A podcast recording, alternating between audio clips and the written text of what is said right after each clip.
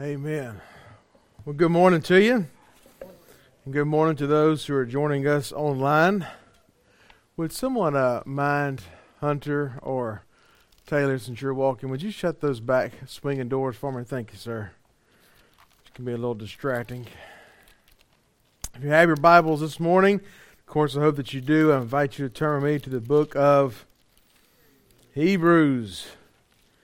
I can't even find Hebrews this morning. There it is. Go to James and take a left. Hebrews chapter 13. Uh, I'm excited every week that the Lord allows me to stand and preach His word, but uh, if I were to be honest with myself, I may be a little more excited this morning. This is a, uh, we're kind of coming to this to an end of this first six verses here that we've been working diligently through uh, for however many of these past uh, several weeks.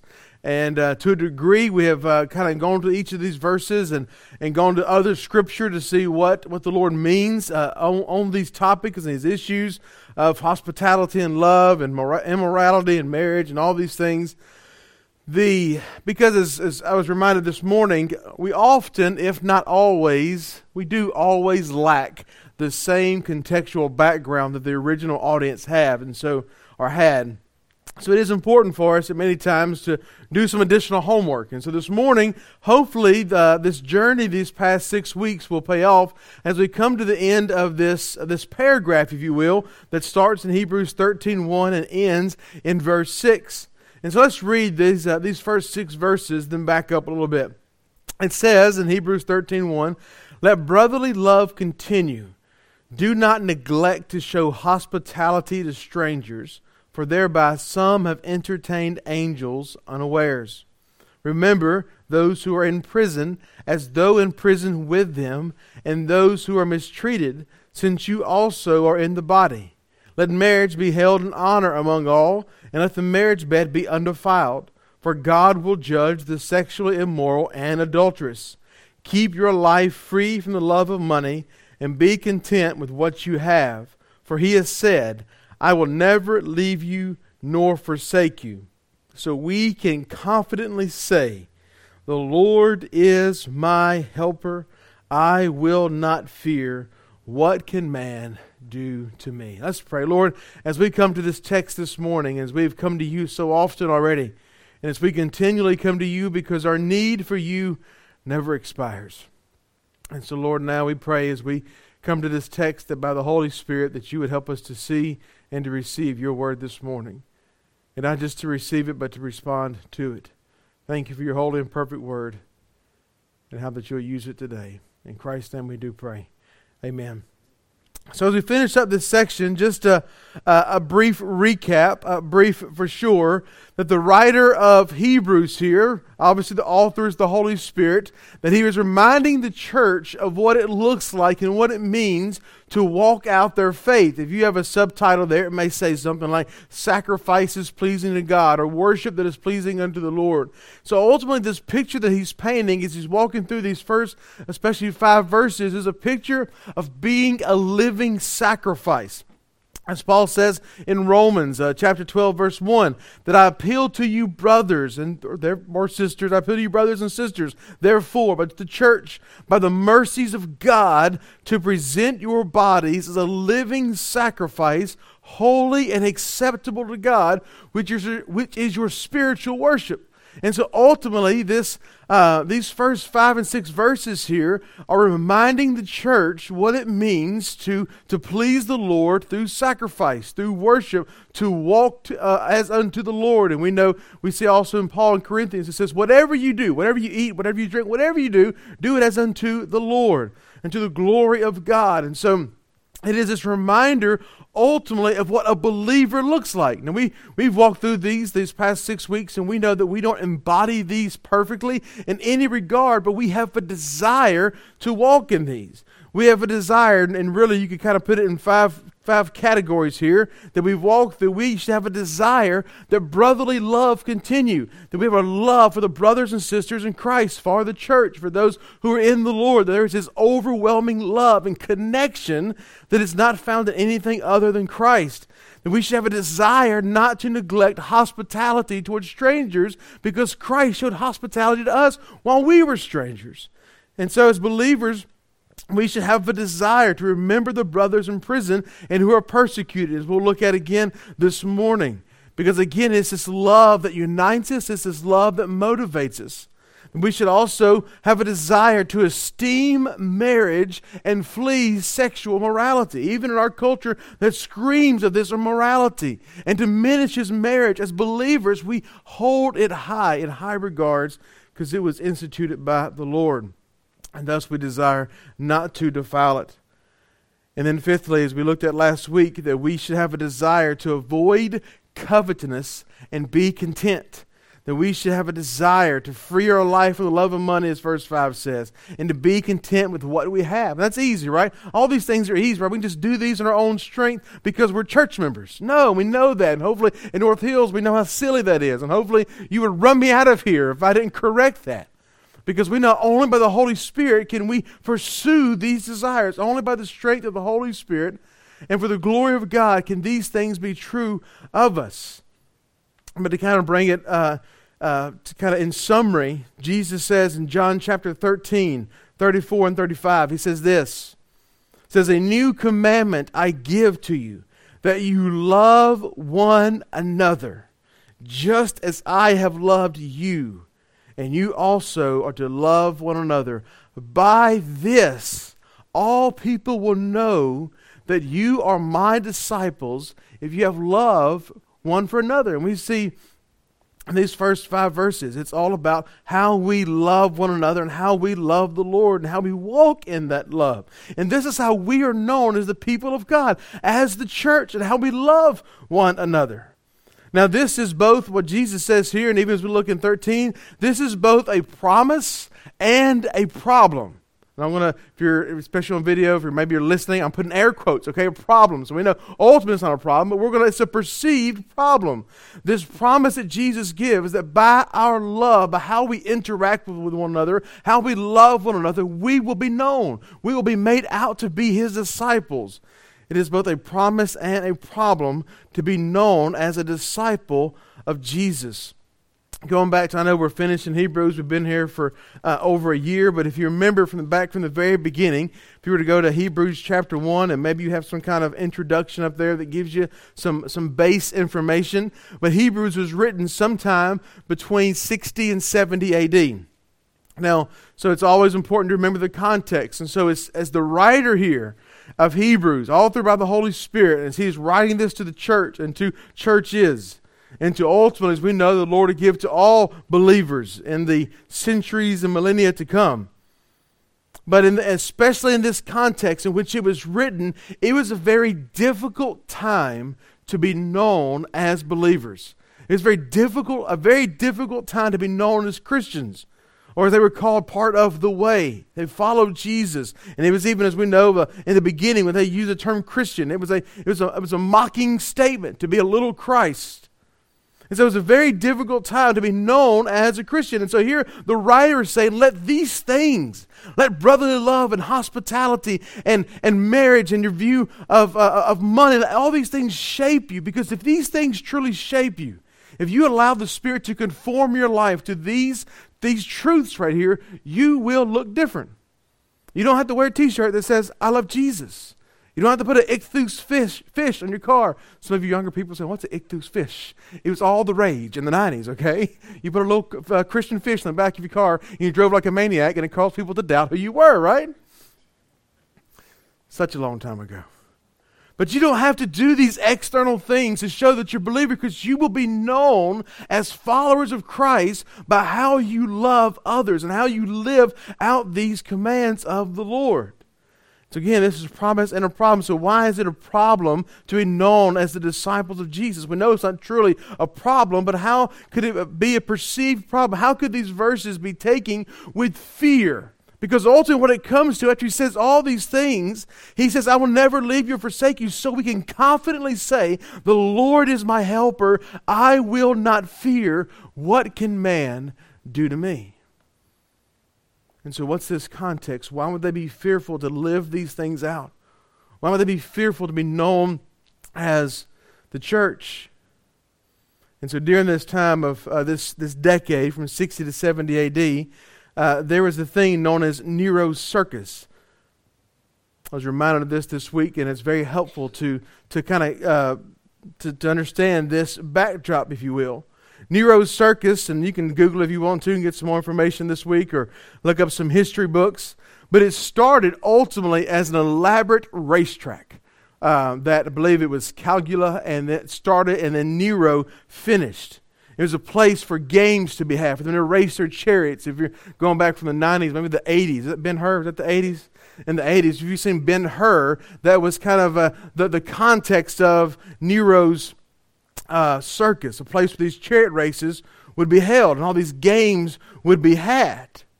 Well, he would have more than just games that we would enjoy to see. There was this, um, this, this, this, this reality there and I don't want to dive into it too much because it's not the point this morning, but it was a place that became a, a mass grave for believers.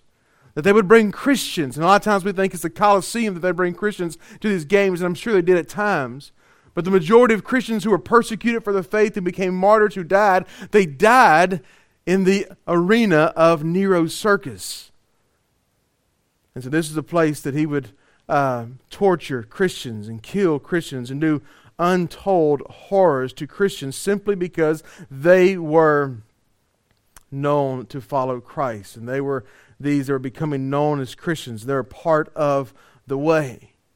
And so, how did these Christians become so hated by Rome? How, how did it become a reality for them to be brought into Nero's circus, into this very public arena, and to be horribly murdered and butchered? Two things I'd present to you. First of all, there will always be enmity between Christ and culture. There will always be a division between those who follow Christ and those who don't. I don't care what kind of culture you're in. We'll talk about being post Christian this morning, but even a, kind, whatever culture we're in that we find ourselves in, there will always be enmity. Because Jesus promised that in this world there will be trouble. Last week we read the words of Paul that says, What fellowship does darkness have with light? And the answer is none. There will always be enmity. And Jesus even said, I came to bring a sword. I came to bring to, to divide those who follow me and those who do not. And so there will always be enmity. There will always be division between Christ and culture. But secondly, specifically, uh, in 64 AD was what we call the Great Roman Fire. And it's just that. It was a f- great fire in Rome. And it burned a large portion of Rome down. It started in um, a particular part of the city and it just spread and spread and spread. It was very difficult to put out. And some would say it's still, even today, one of the greatest fires that we've ever known in history. It destroyed much of this great city. It brought unparalleled damage. Some would say Nero even said it himself, and that's not for here. Don't know. But I do know this, and what history reflects, is that Nero took the opportunity to blame it on the Christians. He blamed this fire in Rome on the Christians and said it was their fault, making them public enemy number one. And so Christians became even more hated both by the state and the public at large. So I say all this, give you a little historical backdrop, not just so you can go Google Nero and look at these, uh, these things, but to know why they were hated, to know why it was difficult for them to be outed, if you will, in the public arena. Why it was difficult for them to, to walk in such a way, why there would be fear attached to that, and why there is this reminder for them not to fear, as we'll see in just a moment. So it wasn't culturally cool to be a Christian. And here, the writer of Hebrews saying to the church, live your life in such a way that not only does it honor Christ, but it makes it clear that you belong to Him. And I often wonder, and wonder myself as well, at work, you know, to those at work, do they, do they have to look at your car to know if you're a believer? Do they have to look at your t shirt? Do they have to look at your Facebook activity and see if you checked in at church on Sunday? Or are we known as following Christ by our life? Are we being a light in a darkened world? And are we an aroma amongst the stench of death? I won't throw one of my children under the bus so they'll remain anonymous. But uh, we like candles in our house. I love candles. And I received a candle for Christmas uh, this, uh, this past Christmas, and I was excited. It took me a few days to remember to take it to work, and I finally took it to work. Big candle, good size candles, had three wicks in there. I couldn't wait. I'm going to turn, I'm going to open this lid, I'm going to light all three of these wicks, and it's going to smell wonderful in here. so I do that, big old candle, put on my desk, light it up, all three burning bright. Not a single smell. like, what? it's from Dollar General. I was like, that's a horrible candle. but it was a thought, I felt loved, and it's still sitting on my desk, and it burns brightly. But there is this idea of aroma, right? And we know what it's like to smell this aroma because when you, whether you see a light in a darkened place or you smell something that's out of context, you're drawn to it. And Scripture says that we are to be an aroma of the Lord. We're to be a light in a darkened world. And so when you do this, whenever you are a, a light and an, and an aroma, you cannot hide. Because when the candle works, you smell it. Oh, what's that smell? Or if you're in a darkened room and all of a sudden it's light, you're immediately drawn to it. It cannot be hidden. And Jesus is clear of that. So be, to be exposed in this climate that is hostile towards Christianity, it should have been terrifying. It should have been very fearful. It should have kept those, if you're not living by the Spirit, it should have kept them at home and, and hiding their faith. But God. But God provides a way. As he finishes these, these first five verses, right in the middle of verse 5, we said last week we're going to kind of transition with it. When he says, Keep your life free from the love of money and be content with what you have, he gives us this promise and it's very clearly attached to verse 5 about keeping your life free from the love of money, but it's also, I believe, it, it, it hinges this whole thing and encompasses all of these truths. He says, I will never leave you nor forsake you. He says, I will never leave you nor forsake you. In this verse, we have a very rare uh, Greek grammar construct, if you will. And if we don't kind of take a moment to, to understand it, to, tra- to do a little translation work, we kind of miss what's happening in Hebrews 13 5. And I don't want us to miss it because it is so beautiful.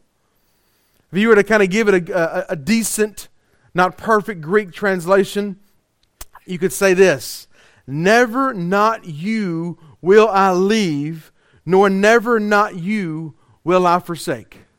We have a lot of teachers in here. And if you're a teacher, especially if you teach English, your mind may just explode. it. he said, There's a lot of negatives in that sentence. I can't even keep up. Is it two, three, four, five? Is it seven?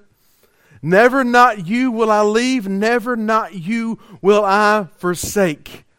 So that may create some grammatical dissonance for our English teachers. And I just made that word up. So for in English, we know this as kids, you don't have a double negative, right? We know, and I may just said, well, I don't know, don't, don't track me this morning. But in English, we don't, we don't speak double negatives because it's bad English, it's poor grammar, and it just doesn't work. And so good English teachers teach us not to do double negatives. But in the Greek, it means something vastly different. In Greek, they didn't have the same English teacher. They didn't have the same construct, the same structure, and the same rules. In the Greek, whether it was positive or negative, whenever you repeated a word or repeated an idea or repeated a phrase, it emphasized it even more. A common example that most of us are familiar with when you look at God and He's holy. Doesn't just say He's holy, doesn't just say He's holy, holy. Says He's holy, holy, holy. And that is the greatest attribute of holiness that you can give. It's to say it three times. So He is holy, holy, holy. And so we see that this, to, to repeat a word, repeat an idea, to repeat a sentiment, it conveys its importance. So the author here, the Holy Spirit, through the writer of the Hebrews, he is, convey, he is conveying in the most emphatic way possible that God will not abandon us. He says, Never not you will I leave, nor never not you will I forsake. Now, if you add those up, and again, it gets a little sloppy because I'll read from Charles Spurgeon here in just a second. It's not a perfect translation. But when you look at this, what we see is not just a double negative or even a triple negative. We see five negative words in this half verse right here, in five negative ways. So he is emphasizing in the most emphatic way possible that through this, he says, I will never leave you. I will never, never leave you. I will never, never, never, never, never leave you. I will not forsake you. I will not abandon you. There is no reality in the original uh, Greek audience here. There's no way that they could have read this, heard this, and not understood what it meant. It was this resounding clarity that despite the fears that may would come, with being outed as a Christian and living as a Christian and living through this sacrificial way that's pleasing unto the Lord, that there was no fear because he would never leave them. He would never forsake, forsake them. He would never abandon them. A couple of examples. There's a classic hymn, and I, I believe we're singing it, singing it at the end of our service this morning. How firm a foundation. It says this it says, The soul that on Jesus has leaned for repose, I will not, I will not desert to its foes. That soul, though all hell should endeavor to shake, I'll never, no, never, no, never forsake. And I know we, I hope that intellectually we understand this and we agree with this. And we say, oh, yeah, I know that truth, and we talk about that often. But we need to be reminded of that God will never forsake us, that He has sent Christ, Christ to redeem us and to save us and to keep us and never leave us. So, well, you don't know how bad I've been since I was baptized. You don't know how bad I was been until I trusted the Lord, or what I've done, or how whatever. He'll never forsake us. He, he keeps us. Charles Spurgeon said it very well. He actually entitled his sermon, um, Never, Never, Never, Never. Very original title, but as original as mine. And he says this Charles Spurgeon, the Prince of Preachers. He says, I have no doubt that you are aware that our translation does not convey the whole force of the original. And he's speaking specifically of Hebrews 13:5 here. And that it would hardly be possible in English to give the full weight of the Greek. We might render it, He hath said, I will never, never leave thee. I will never, never, never forsake thee. For though that would not be a literal, but rather a free rendering, Yet, as there are five negatives in the Greek, we do not know how to give their force in any other way. he goes on to say two negatives nullify each other in our language, but here in the Greek, they intensify the meaning following one after another. Wow, right? Such a promise of God that as He commands believers not to shrink back from the culture, and not to shrink back from their identity and who they are and how they are to live and how they are to walk. He does so as he promises his perpetual presence. He promises that he will never leave them, that he will be forever ongoing with them. That's ultimately why it's attached to verse 5 here. To keep your life free from the love of money and be content with whatever you have. For he said, I will never leave you or forsake you. So don't worry about what you do or do not have because you have Christ. You have His presence. You have the indwelling of the Holy Spirit. What more could you want? What more hope could you ask for? Which brings us to verse 6. So, and so it can also be translated therefore, and one of our favorite words in North Hills is therefore, right? Haven't asked you in a while. When we see therefore, we ask, what's it there for?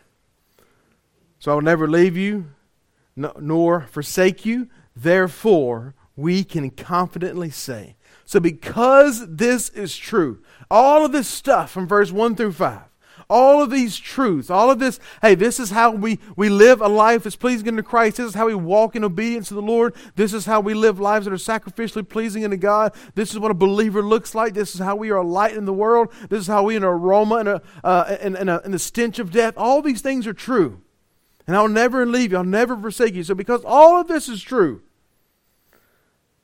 he quotes this wonderful verse from Psalm 18, 118. The Lord is my helper. I will not fear. What can man do to me? Now, if you go back and say, well, man can do a lot.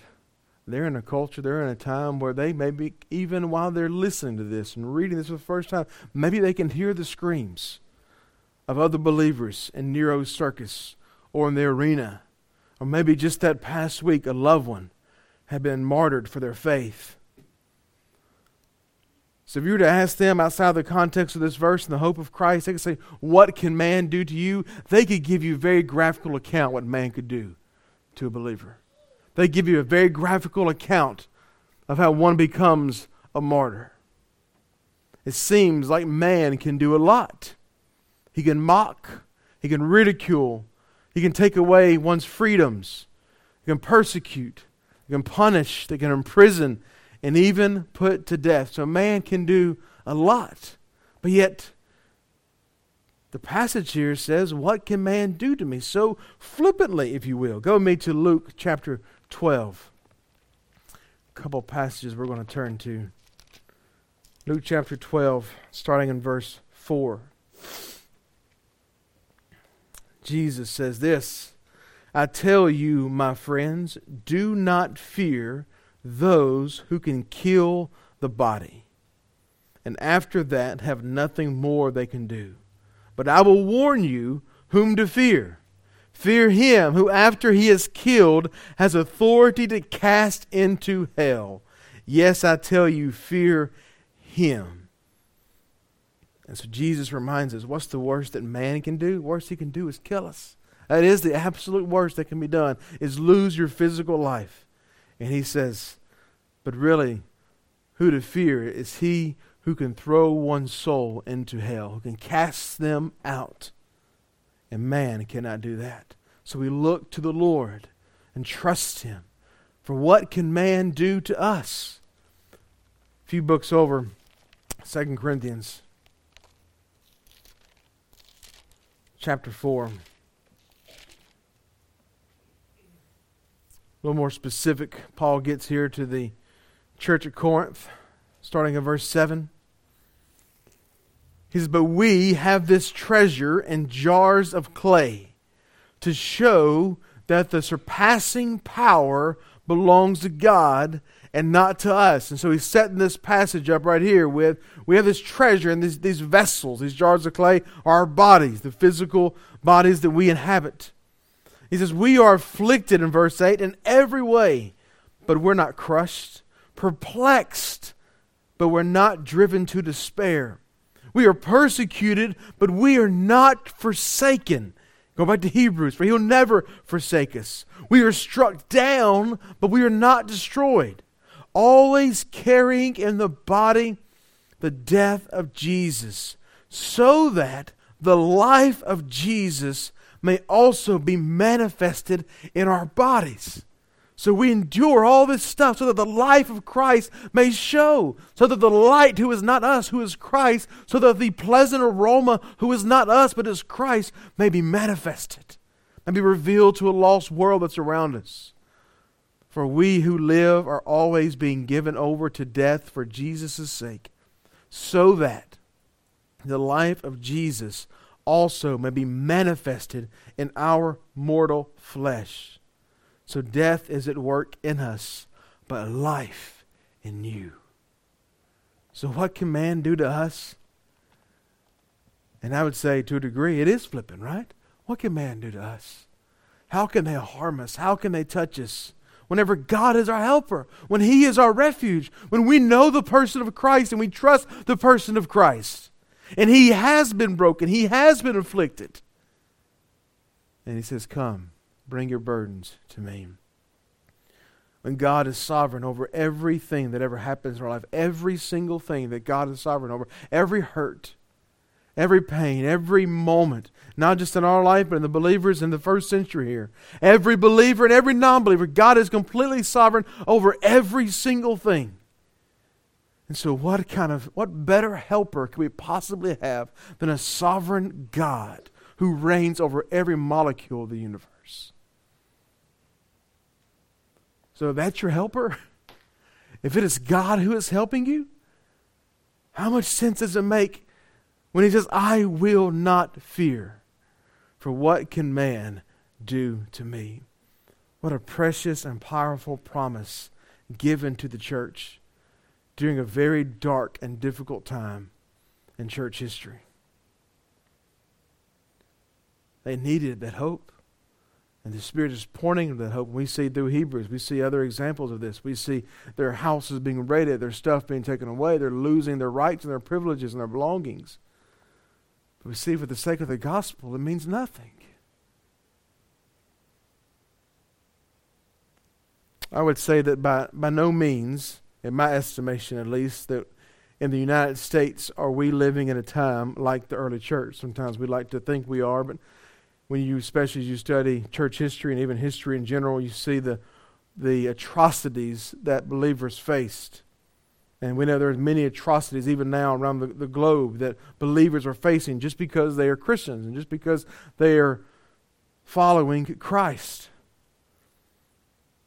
However, our country and our culture are becoming less and less favorable towards Christians. We realize this. This is not up for debate. It's not, not an issue, it's just a fact. We are quickly becoming, as a country, or have become in many regards, a post Christian nation. I don't like usually getting into these kind of topics and ideas, but the post Christian is summarized to refer to a nation that no longer is favorable towards Christianity. And we can get into a lot of discussions on, on nation, the politics and Christianity, and, and, and our faith is never meant to be um, legitimized by politics and by policy and all. I mean, God doesn't need anything else other than Himself. But we definitely have been a country, at least for a while, has been favorable and we know that we now live in a, and it's becoming ever, ever more increasing, not just in recent events, but in recent years and decades. It has been a slow, at times fast downward spiral. And for many, that brings fear. For many, it brings despair. For many, it brings uncertainty. And although we're not the same level of distraught and the same level of distress and the same level of death and destruction that we see in the, in the first century, for us it's very real. And so, how do we handle it? How do we process that? We need the right people in office, right? We need the right policies passed, right? We need the right whatever. We need to protect our freedoms, protect our rights, protect whatever. No, that's not what we need. We need to look to the one who is sovereign we need to look to the one who is our only true helper. We need to look to the one who will never leave us and will never forsake us. Never, never, never, never, never. And that's not a politician. It's not a policy. It's not a preacher. It's not a person. Except Christ is the only one who will never leave us and never forsake us. There are many professing believers who do despair during recent political events. And how timely for our text this morning, right? Politics are on everyone's lips and minds and news feeds and screens. Not that I have to say it, I don't know what's going to happen the next four months, next four years, four weeks. I mean, goodness, four hours the rate we go, don't tell what's going to be happening at the end of the day. We don't know what's going to happen. But I know that I will not fear. And I know God's people do not have to fear. For I know that man has no power over me. Regardless of our context, regardless of our situation, regardless of how difficult it becomes in our country to live as a believer, it may not change drastically this year, the next four, five, six years. But we'd imagine at some point it's going to be very difficult to live as a believer. And it may be in four months. It may be this year. 2020 may have just been a warm up. But if it is, we will not fear. For we look to Christ. That is where our help comes from. Not in knowing the future, not in knowing what's ahead of us, but knowing that in every day, in every moment, we can look with hope, full of hope, to Christ. And I know that the Lord is my helper. And I know that my God will never leave me, will never forsake me. And in the most emphatic way possible, in a beautiful language, He has told us that there's no way it will happen. That we our, are His and He is ours. And that is our hope this morning. So as we go throughout the day, and it's not just politics, it's life, right? It's work, it's family, it's children, it's conflict, it's all the things that swirl around us that we do not have to fear. We do not have to figure it out. But by faith, we look to the Lord and trust Him and recognize that He is our helper. Let's pray this morning. Lord, I, I thank you for this morning. I thank you for this opportunity to turn towards your word and your, this truth, Lord. And God, there's always heavy hearts in a room like this. And we need to be reminded each and every Sunday of how you care for us and you provide for us and you protect us and you keep us. And Lord, as we come to the communion table this morning, as we remember what you have done through your broken body and your poured out blood, May we be reminded, Lord, of the call to join you in your sufferings. And Lord, we do look forward to the day where there's no more death and pain and hurt. The one day that we eternally reign with you in the absence of sin and the full presence of your kingdom. So help us to respond to you in faith this morning, Lord, as we look to you in trust and faith. In Christ's name, amen. Amen. Uh, before we partake in communion, uh, let's stand together and sing this song, uh, Afflicted Saint to Christ Draw Near.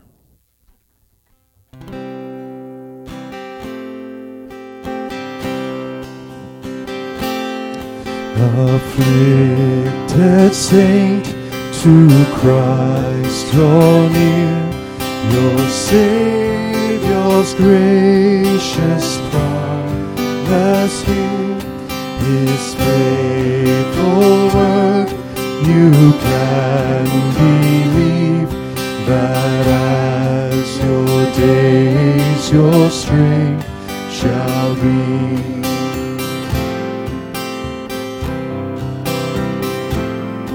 Your faith is weak, your foes are strong, and if a conflict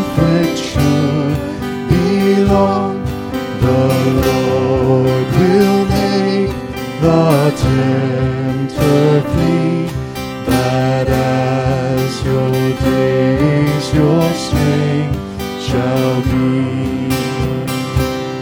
So sing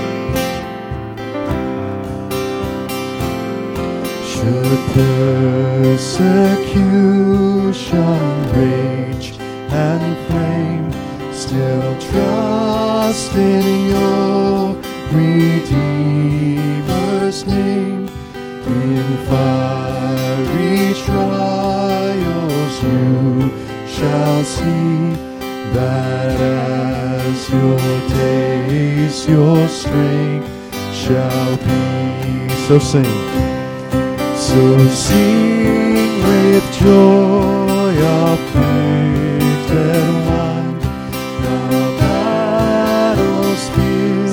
but the victory's won. God shall supply all that you need. As your days, your strength shall be.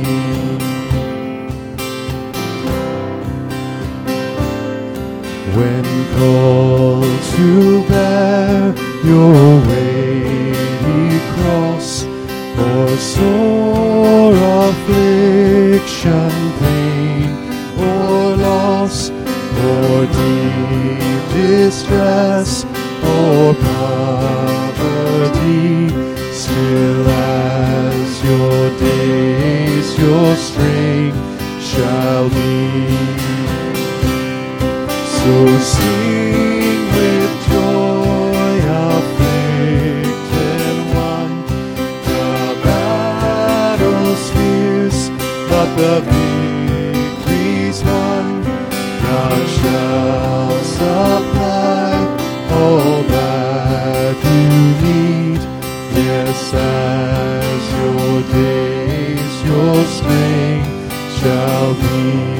So sing.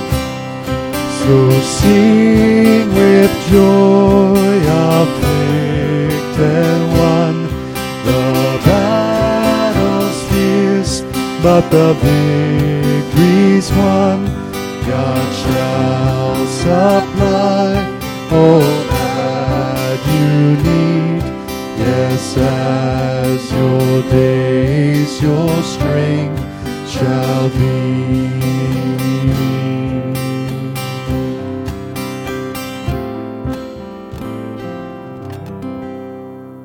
Amen. Can be seated.